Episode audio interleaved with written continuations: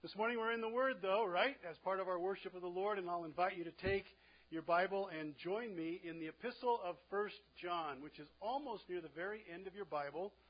Uh, if you need a Bible today, just raise your hand right where you are, and we'll be glad to share a copy of God's Word that we keep in the back just for that purpose, because after all, we are Idlewild Bible Church, right? So First John, and if you'll reach into your bulletin and grab this little outline that will be of some help, I think, along the way. So, so get that in hand as well. And, and as you take a quick glance at that little note page, you will know almost immediately that we are stepping off into a, a brand new study series this morning.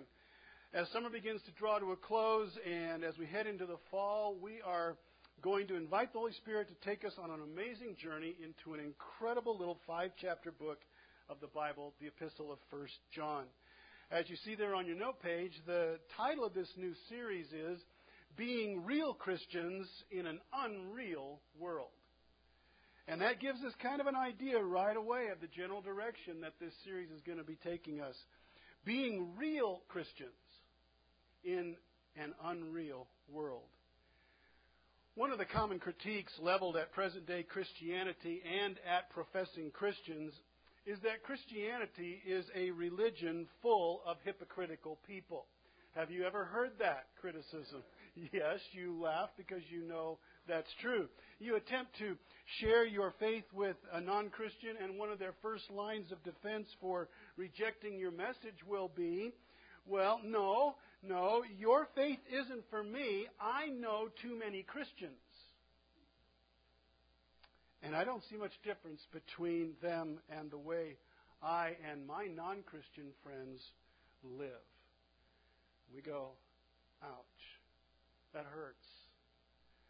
I was reading an article the other day, and a candidly honest non Christian said in this article, I can't tell what professing Christians believe because they don't seem much different than other people I know who make no faith claims. And we go, ouch. That hurts. And, brothers and sisters, the sad truth is those non Christians are right. The Barna Research Group, you may even know that name. Some of you have crossed paths with that name. The Barna Research Group is a Christian polling and social research organization in the United States that has delved extensively, extensively into the arena of faith and lifestyle, Christian and non Christian. And the numbers don't lie.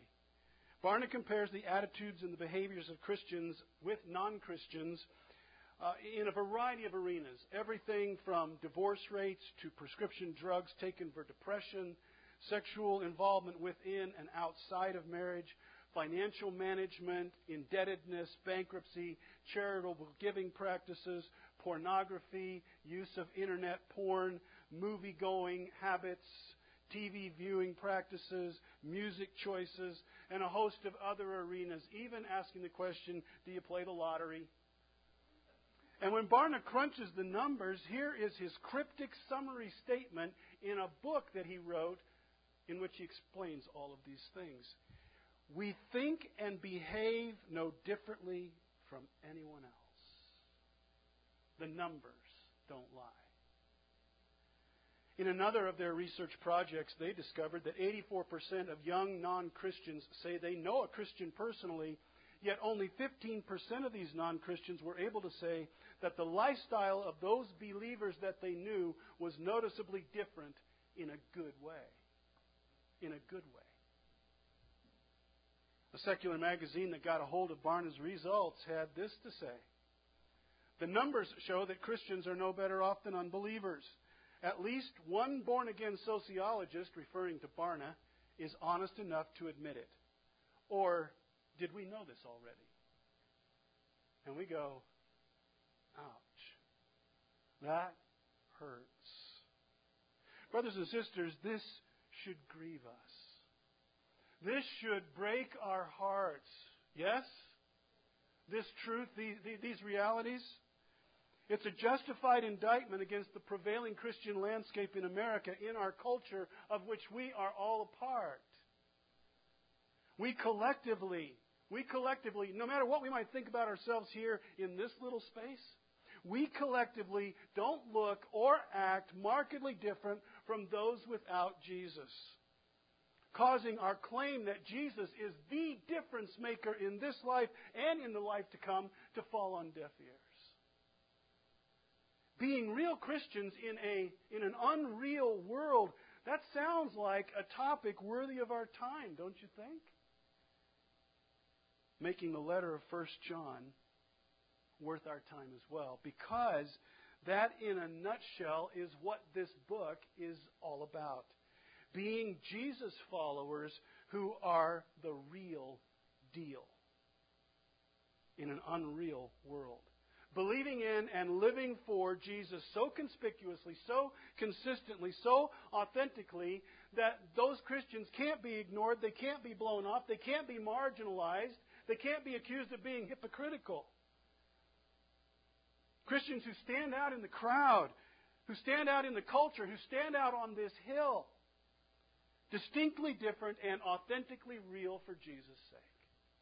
That's the gospel. That's the, that's the epistle of 1 John. In chapter 5, verse 13, if you were to flip your Bible over to that place, you're in 1 John. But in chapter 5, the last chapter, near the very end of the book, John says, Here's why I write this epistle. I write these things to you who believe in the name of the Son of God, that you may know that you have eternal life. We could say that another way. John would be saying, I write so that you will know with absolute certainty that you are the real deal. You're living out your Christian life in such an authentic way that you know and everybody else around you knows who's the Lord of your life, who's the Savior of your soul.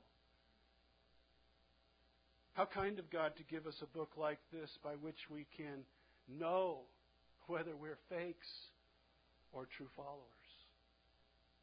On your note page, let's dive in then to 1 John and, and allow me to do that first by supplying just a little bit of background to this letter. 1 John was, after all, written in a real time space context to a real group of people in the first century who were facing real issues, and so it will be helpful if we just put a little bit of meat on the bone before we even step into the opening verses. Unlike most other New Testament books, the author does not identify himself in this letter. That's really not a problem as we come to 1 John, though. Unlike the book of Hebrews, another book that doesn't identify its author. Last Sunday morning, uh, toward the end of the second service, as we were heading out, Don DePalma pulls me aside, and he's leading a life group this year uh, in the book of Hebrews, and he comes up to me and says, So, Tim, uh, who wrote the book of Hebrews? Well, he knew I wouldn't know the answer to that because really no one knows the answer to that exactly. But that's not true of the epistle of 1 John. We know the apostle John wrote this letter, one of Jesus' 12 handpicked disciples. We know he's the author. While we could unpack a, a, boatload of scholastic evidence to make that point, I'm really not sure we need to use our time in that way. This is the same John who writes the Gospel of John, Matthew, Mark, Luke, John, uh, that so beautifully depicts the life of the Lord Jesus. He's also the same John who writes the second epistle and the third epistle of John, and he's the author of, uh, under the inspiration of the Spirit of God, he's the author of the book of Revelation. So he writes five of the New Testament's books. The language, the grammar, the style with which John writes these other books is unmistakably evident as you open the epistle of 1 John. In fact, it's been noted by the scholars that 80% of the verses in 1 John reflect concepts that John first expresses in his gospel. So, beyond all of that internal evidence, we also have the external evidence from the earliest writings of the church fathers, clear back into the, the second century, that John was indeed the author. So, we've got strong support for all of that. By the time that John writes this epistle, he has had more than 80 birthdays. He's an old man. He's put on a lot of miles in those 80 plus years. He's outlived all of the other apostles. Even the Apostle Paul has been dead now for 25 years when John writes this letter. But even though well seasoned, he is still serving the Lord as he leads as the pastor of the church at, Ephesus, which is, is in modern day Turkey. This is the same place where Timothy also pastored this church. He writes his gospel, the Gospel of John, about 85 AD, and this letter comes in 90 to 95 AD, maybe 10 years after he writes the gospel, some 60 years after the death, the resurrection, the ascension of Jesus. Shortly after he writes 1 John, he will be banished to the island of Patmos by the exceedingly wicked and cruel Roman emperor whose name was Domitian. There he will receive this incredible vision of the end times that he'll put down on paper called the book of Revelation. And then, if tradition is correct, somehow he manages to get off that island of exile. He returns to Ephesus, and there he dies of natural causes.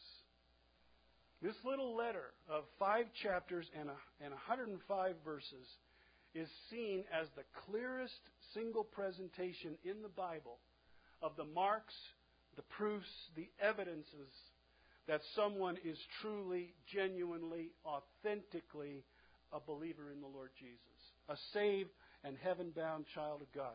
This letter presents what real Christians believe and how they live out their lives in the world. So, what exactly, we might ask, is it that would prompt the aged apostle to sit down and write this kind of a letter? Letters are written out of some kind of a context. Something pushes the thought. So, what is it that pushed John to write this kind of a letter? To challenge us to think about how we're living for Jesus. Are we real? Are we real, the real deal? Well, the closing years of John's life coincide with the emergence of an incredibly dangerous and divisive false teaching that was just beginning to infiltrate the church, divide the church, and lead many away from Jesus. It will gain full traction in the second century, but the seeds of this false teaching have been sown and they are starting to take root. Paul, 30 years earlier had warned the Ephesian church, its elders had warned them to be on the lookout for such a development. In fact, here's what he writes Acts chapter 20, verse 28. He says to the leaders of this church, Pay careful attention to yourselves and to all the flock in which the Holy Spirit has made you overseers to care for the church of God, which he obtained with his own blood. I know that after my departure, fierce wolves will come in among you, not sparing the flock. And from among your own selves will arise men speaking twisted things to draw away the disciples after them. Brothers and sisters, that is precisely what is happening in Ephesus in this moment. And it's not just happening in Ephesus, it's happening all around in this, in this region. This new false teaching is known as Gnosticism. Have you ever heard that term? You've heard the term. You may not know exactly what it means, but you maybe have heard the term Gnosticism. It comes from the Greek word gnosis, and gnosis means knowledge. The promoters of this false teaching claimed to have been given a special insight from God into a higher, or we would maybe even say a deeper realm of spiritual knowledge. And of course, this is a mainstay of any false teacher. They claim to have something that nobody else has, right? And that's what the Gnostics said. We've got a knowledge that is super spiritual and nobody else has it but us. Gnostic heresy can get rather convoluted and, and get a little bit fuzzy if you try to trace out its, its major tenets. But at its core, its teaching really moves simply in three different directions. And it is important that we know what those directions are because John will form his entire letter around confronting these three issues. First and most dangerous, Gnosticism taught that matter was inherently evil and the spirit was inherently good. And this dangerous dualism between matter and spirit led these false teachers to assert then that Jesus could not be both fully God, spirit, and fully human, matter. Right? That's the, that was the heart of that. Jesus, as God, could not have taken on a physical body since, since matter is evil. At best, he would have had a body that appeared to be human, but it really wasn't human. Brothers and sisters, you can see through this heresy, right? But more importantly, you can see the implications of such a heresy. This kind of a teaching tears at the very heart of the incarnation, doesn't it? It denies the truth of the fully God, fully human Jesus as our Savior. And if it does that, it tears out the heart of salvation truth. If Jesus is not fully man as well as fully God, as he suffers and he dies on the cross for our sin, he cannot be, really cannot be, an uh, acceptable substitutionary sacrifice for us because he's not one of us. He can't stand in our place. We do not have one who can, can rightly represent us before a holy God because he's not fully human. He's, he, he, he's, he's spirit, but he's not us. Well, that guts salvation truth, doesn't it? It takes out of the picture the atonement, the payment of Jesus' life for your life, for my life. And so this is the very first thing that John is going to address the moment that he opens his letter. He's going to address this issue. As I say, this is the most dangerous part of Gnosticism, but this dualistic view of evil matter and good spirit led those who embrace this teaching to carry it a step further and think, well, uh, because all sin is done in the material body, and the spirit is separated from the body, then sin has no real effect upon the spirit. And as a result of that, I can really live any way I want to. I can do anything I want to do. You could be as morally lax, as ethically free as you wanted to be because sin really doesn't matter to you. It's part of the material, but your spirit. And it doesn't really matter to God. How convenient. How convenient for sinning us, right? For sinful us. I now have license to do whatever I want. But John will say in chapter 1, as early as verse 8, he will say, If we say we have no sin, we deceive ourselves and what? The truth Salvation truth is not in us. We're not the real deal if this is how we, how we think.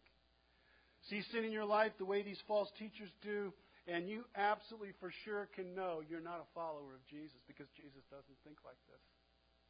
And then, and, and, and those who love him don't live like that.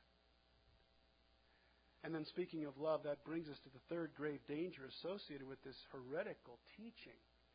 Since these Gnostics viewed themselves as the spiritual elite with a special knowledge, uh, they, they scorned those who didn't have this knowledge, those who weren't enlightened. You didn't possess or you refused to appreciate their teaching? Well, they scorned you for that. What resulted was a, a proud, arrogant, unholy, loveless way of living. There was no room in the, the Gnostics' world for those who didn't believe as they believed. But such behavior doesn't mark those who have a higher knowledge. An unloving attitude towards other people betrays the fact that you really don't know God at all. Because God is what? He's love. And He expects those who love Him to love others. Here's one quick example out of several we could pull out of this letter. Chapter 4, verses 20 and 21, John says this if anyone says, I love God, the Gnostics said that, but hates his brother, he's a liar. For he who does not love his brother whom he has seen cannot love God whom he has not seen. And this commandment we have from him whoever loves God must also love his wife. Love his brother.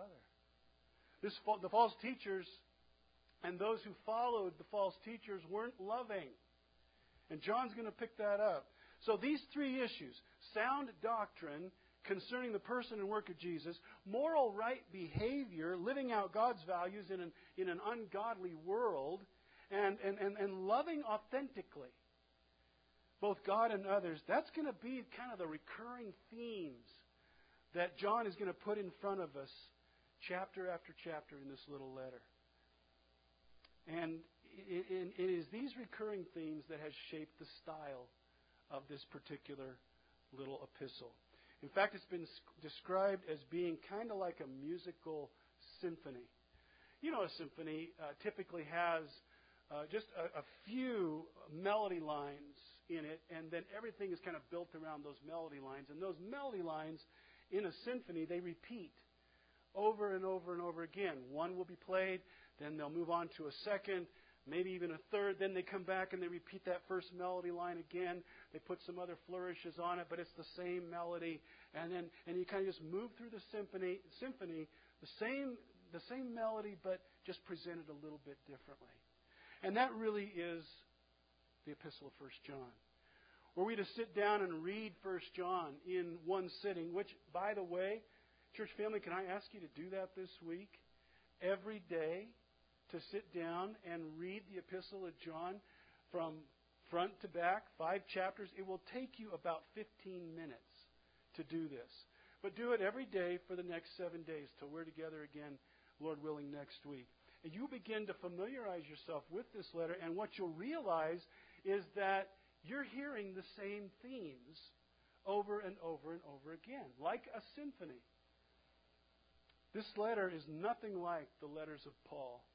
Paul is very linear, he's very ordered, he, he's progressive in his, his thinking. He moves from point to point to point. Logically, you can just follow with him.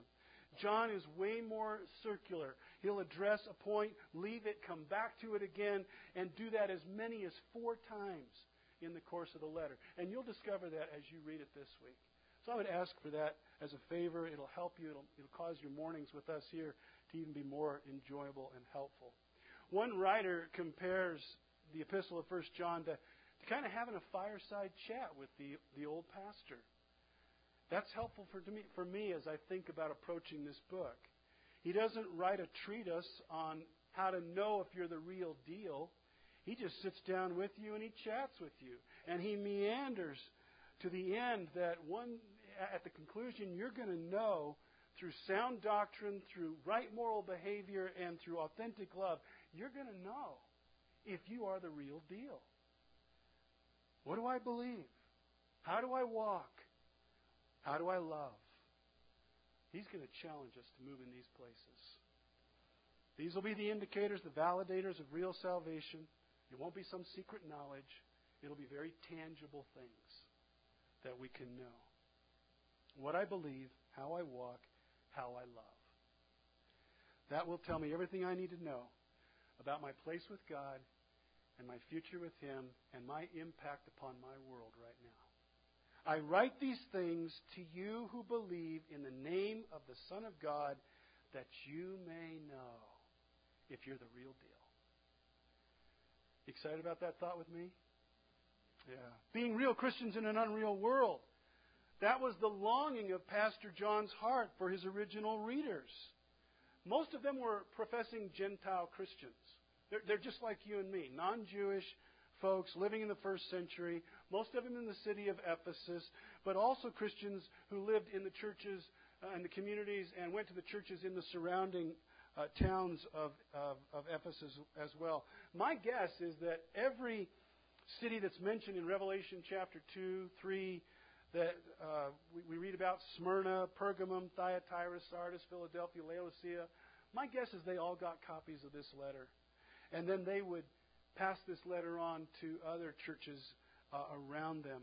And so, under the watchful care of the Holy Spirit, this letter has come down to us. Gentile Christians, mostly in this room, half a world away from Asia Minor, 20 centuries removed, and yet there couldn't be a more relevant topic, a relevant uh, focus for us to have than that which comes out of this amazing little letter. Am I the real deal in my time, in my culture, in my town? Am I really living the life Jesus calls me to live? And how do I know? So, with that, we take up this epistle. We're going to read and look at the first four verses this morning.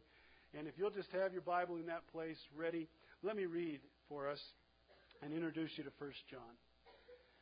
He writes, That which was from the beginning, which we have heard, which we have seen with our eyes, which we have looked upon and have touched with our hands, concerning the word of life. Who is that? That's Jesus, isn't it? The life was made manifest, and we have seen it and testified to it and proclaimed to you the eternal life, which was with the Father and was made manifest to us. That which we have seen and heard, we proclaim also to you, so that you too may have fellowship with us. And indeed, our fellowship is with the Father and with His Son, Jesus Christ. And we are writing these things so that our joy may be complete, may be full fully realized. Well, there's quite a bit going on in those opening words. Both John's gospel and his letter begin like this with doctrine, right? And that's what you've just been exposed to is some incredible doctrine. He doesn't start with, "Hello, how are you doing?" He doesn't open the letter with, "Hi, this is John, you know, the beloved disciple." He begins with sound doctrine. What doctrine? Well, it's not the doctrine of the church. It's not the doctrine of sin. It's not, not the doctrine about the end times. He heads straight for the doctrine that deals with the person of Jesus, right? He goes straight there. No passing go, no collecting the $200, straight to Jesus. Both his gospel and his letter begin this way with the person and the work of the Lord Jesus. And the reason is because the Gnostics are attacking the person of Jesus. And as well, Jesus is the foundation upon which everything else in our faith rests. Yes? What we believe about Jesus is everything. The whole of the Christian faith, the truth about that each of us stands on this morning, rests on the question who is Jesus in my life? Your faith is all about that question and its answer. How you answer that says everything about you. Who is Jesus in your life? Is he actually God? And is he God in flesh, human flesh? If either of those is not true or even slightly altered, the entire foundational claim for your faith is undermined and it will crumble. And so John starts right here. Again, this is why these early Gnostic false teachers were, were such a grave threat to the church. If their teaching could, could, could deceive the hearts of the people and, and if God, if the God Jesus and the man Jesus could somehow be separated from one another, then the message that John and the other apostles was proclaiming would disintegrate and the church would be no more. Satan knows what he's doing. So John begins with some sound doctrine about Jesus. And in these opening four verses, he, he more or less gives us the highlights of the entire Jesus story. You know, uh, well, let me ask this. Have, have you been watching the Olympics? How many of you have been watching the Olympics with some regularity? If you have, then you're going to know exactly what I'm talking about. Because when the network presents the, the shows throughout the day and in the evening, they always begin the broadcast exactly the same way with the highlights of the previous day's competition, right? That's exactly what they do. The pinnacle moments, the podium moments from the previous day's competition. They start with that, they're going to end with that as well. We know that there are hours and hours and hours, hundreds and hundreds of performances that are taking place but we get to see those moments that actually define the games in the front end and at the back. The one goal that made all the difference, the, the, the final race, the single vault, the, the, the jump, the throw that won the game. That's what they're going to show us, just the highlights. We know there's a whole lot more, but we just get the highlights. Here, in these opening four verses, inspired by the Holy Spirit, John does exactly the very same thing with the story of Jesus. He gives us the highlights. Jesus, eternally pre existing God, was made manifest. He was revealed in the incarnation when he put on human flesh. He's the message that we proclaim in this church age. And by him, sinners are restored to fellowship with God. And the result is an inexpressible joy. That's the first four verses, isn't it? Those are the highlights of the Jesus story. So, who is Jesus? Well, John would answer first of all, man, he is eternal God. And the way he answers that is with the opening words of this book that which was from the beginning. That which was from the beginning. Who's that referring to? Well, it's referring to Jesus, of course. Those words probably sound vaguely familiar to you if you've ever read the Gospel of John. Because how does the Gospel of John begin? Chapter 1, verse 1. In the beginning was the Word, and the Word was with God, and the Word was God. He was in the beginning with God. Does that sound a lot like the opening line here? That which was from the beginning? It sure does. And John's use of from the beginning, boy, that harkens all the way back to the very first words of the Bible. Genesis chapter 1, verse 1. How does it read? In the beginning, God created the heavens and the earth. That's what John wants us to recall with, these, with this opening phrase. In the beginning, God. Doesn't mean that God had a beginning.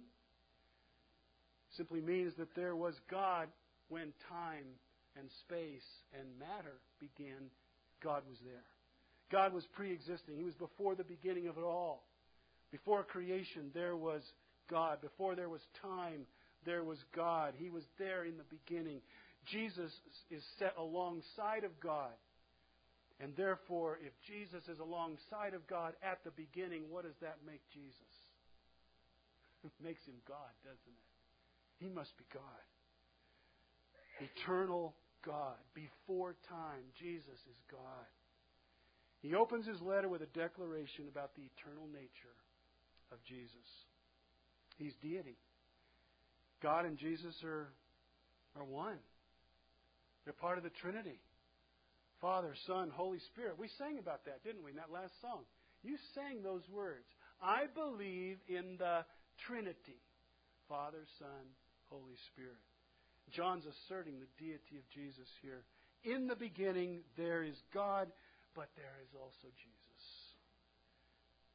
But John has, has hardly gotten started because he moves rapidly in, from the deity of Jesus into his incarnation with his next statement.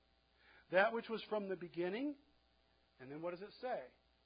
Which we have heard, which we have seen with our eyes, which we have looked upon and have touched with our hands concerning the word of life, the life was made manifest. This life, this, this God life was revealed. And John says, I've seen it. I've touched it. I have, I have looked upon it. I've heard it. How can we read these words and not think about John's testimony from his gospel? Again, from his opening chapter, verse 14. How does it read? These are words that you know.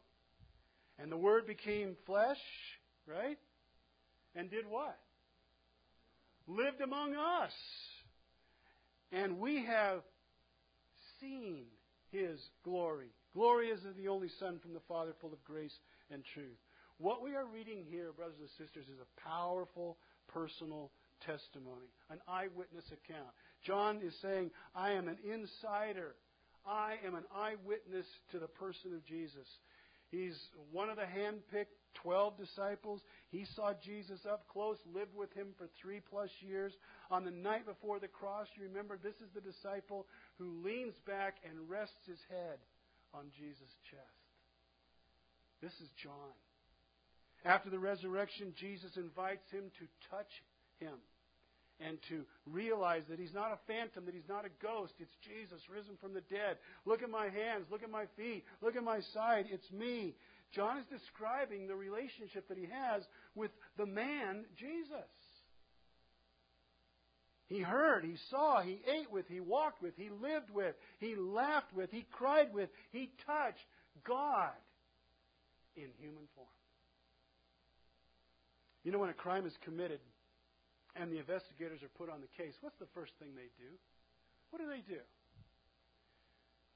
Well, they go out and they talk to those who are what? The witnesses, if there are any, to the crime. They try to find out. And what do they ask? What did you see? Oh, what did you hear? Uh, did you move anything? Did you touch anything at the crime scene, right? You're a witness. You were there. What did you hear? What did you see? Well, John speaks of the man Jesus as a personal witness. Not to solve a crime, but to counter those false teachers who are trying to separate Jesus from his incarnation. John says, Not a chance. I was with him. I heard him. I saw him. I touched him. And again, this is so, so critical, brothers and sisters, because only a fully human Jesus can represent us before a, a holy God. If he's not fully human and fully God, he can't stand in our place and represent us. The Gnostic false teachers were teaching a great dangerous heresy. And John's going to confront that. So in two verses, John has declared by personal testimony the deity of Jesus and the humanity of Jesus. Did you know that? Did you, did you know that, brothers and sisters? Yeah? Say yes. I, I, I, that's, that's where he's going. I get it. Okay. All right. He is the God man. I get it. And then if you flip your note page over, who is Jesus? Well, he's the heart of the message.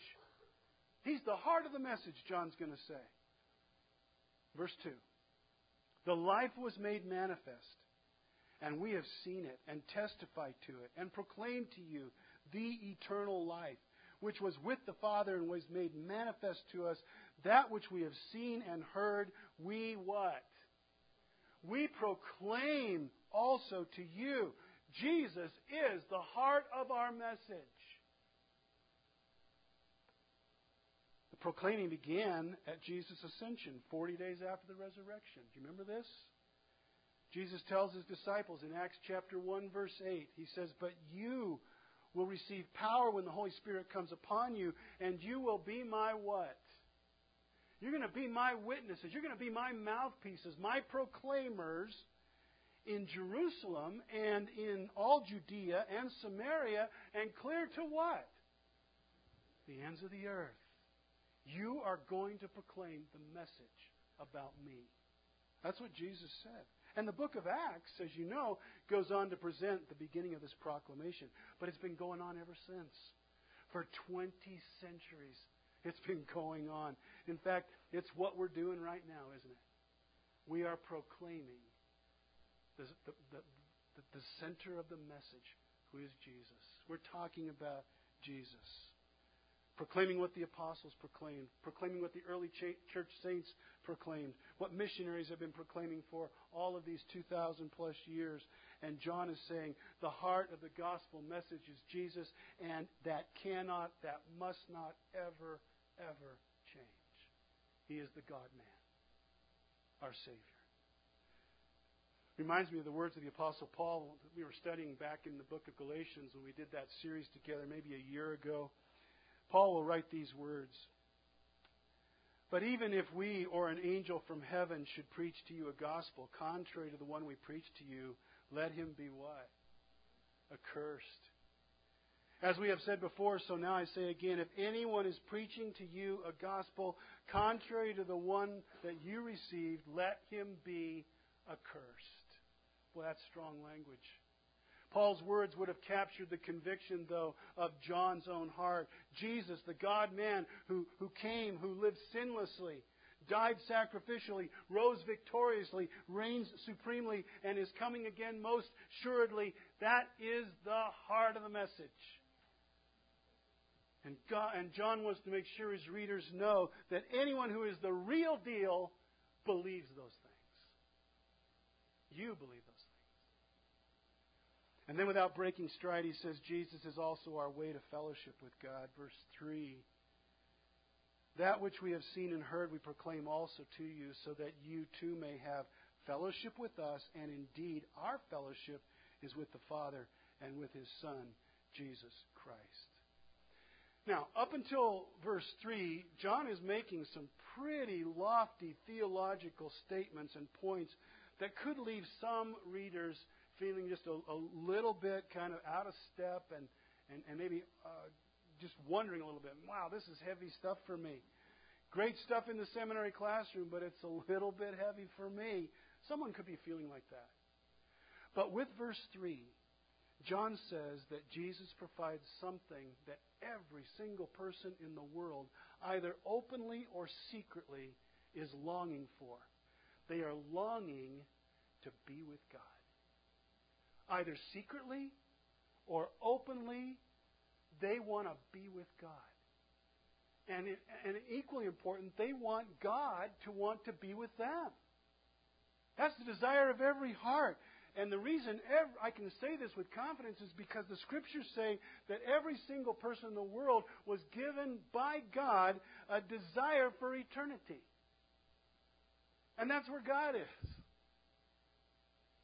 Ecclesiastes 3, Romans chapter 1, a longing for fellowship with God. Many deny this longing. Some of them try to suppress this longing, even run from this longing, but fellowship with God, every heart wants that. That word fellowship presents a very important New Testament concept. The word was used in the common language of John's day to describe partners in business. They shared the business together, or two people who owned a, a piece of property together. They were in fellowship. So the root word of this, of this word fellowship, koinonia, it means common. It means to share something in common. It's a relationship word. When applied to what John says here, it's hugely profound.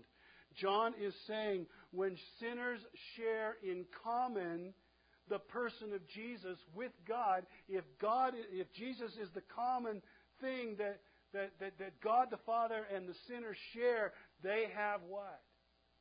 They have fellowship with one another.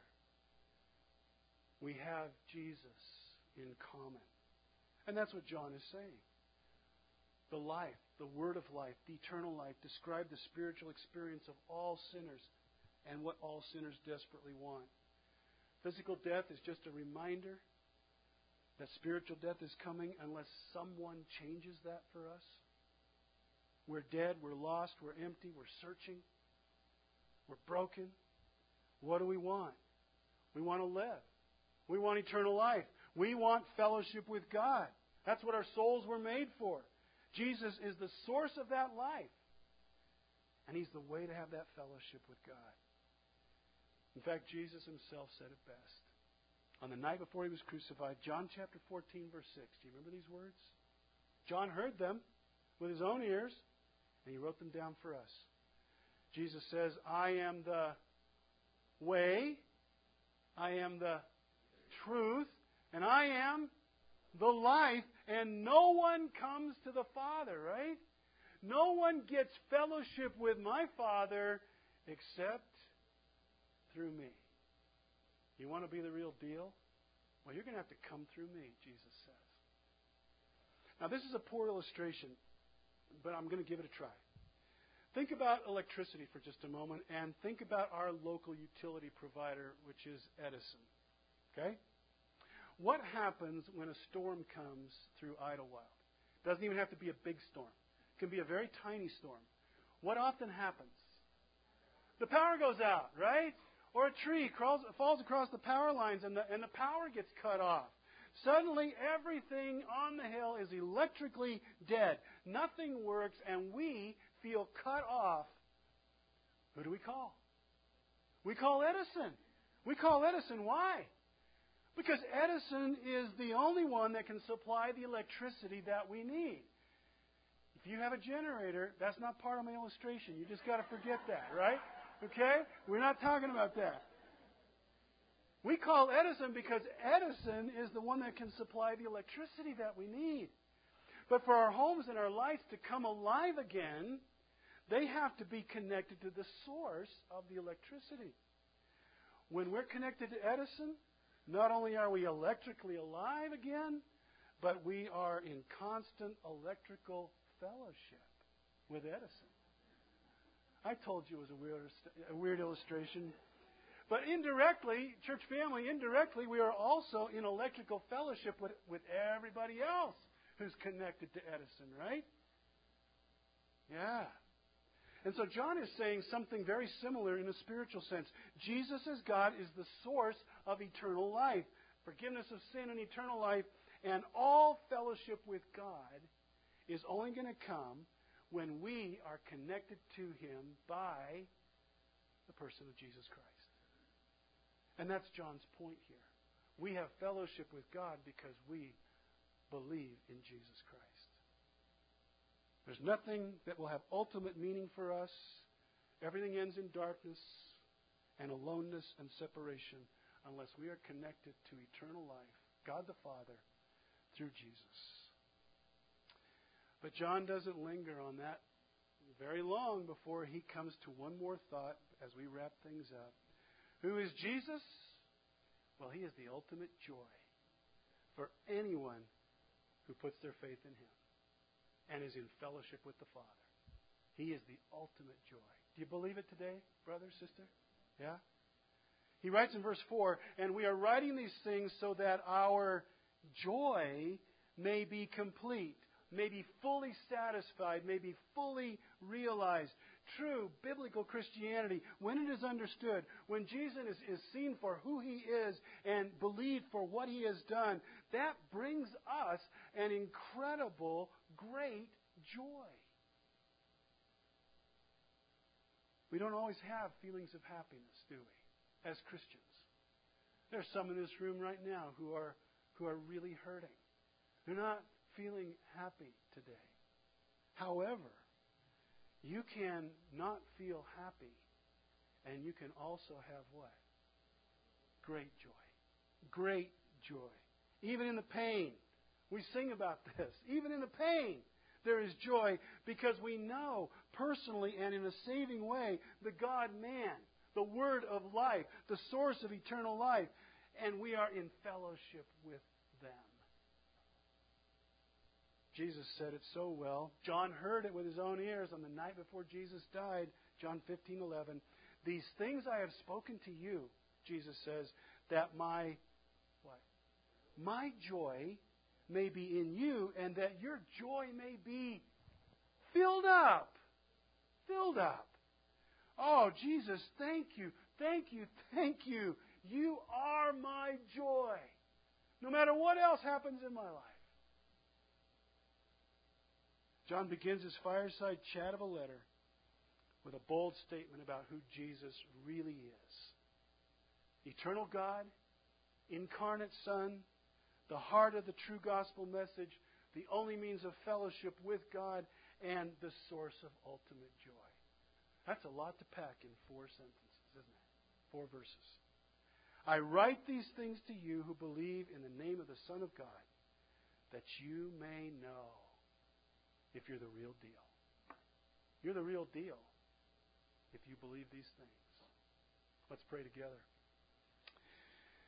Oh, Heavenly Father, Lord Jesus, Holy Spirit, thank you for your word today. Thank you for our time to be able to introduce this letter, and we just want to commit ourselves to its study going forward. I pray you would bless my friends as they read your word every day.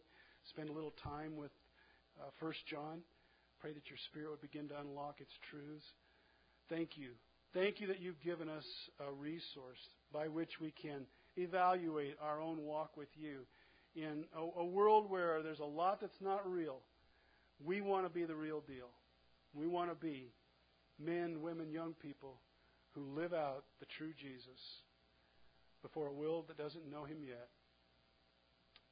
We can only do that with you. Lord, if there be anybody in our room who has yet to settle the question of who you are, Lord Jesus, may you just make yourself so plain that with great joy they would embrace you in simple saving faith. Help us to help those people. And Help us to help each other, Lord, to live real. We'll say thank you in Jesus' name. Amen.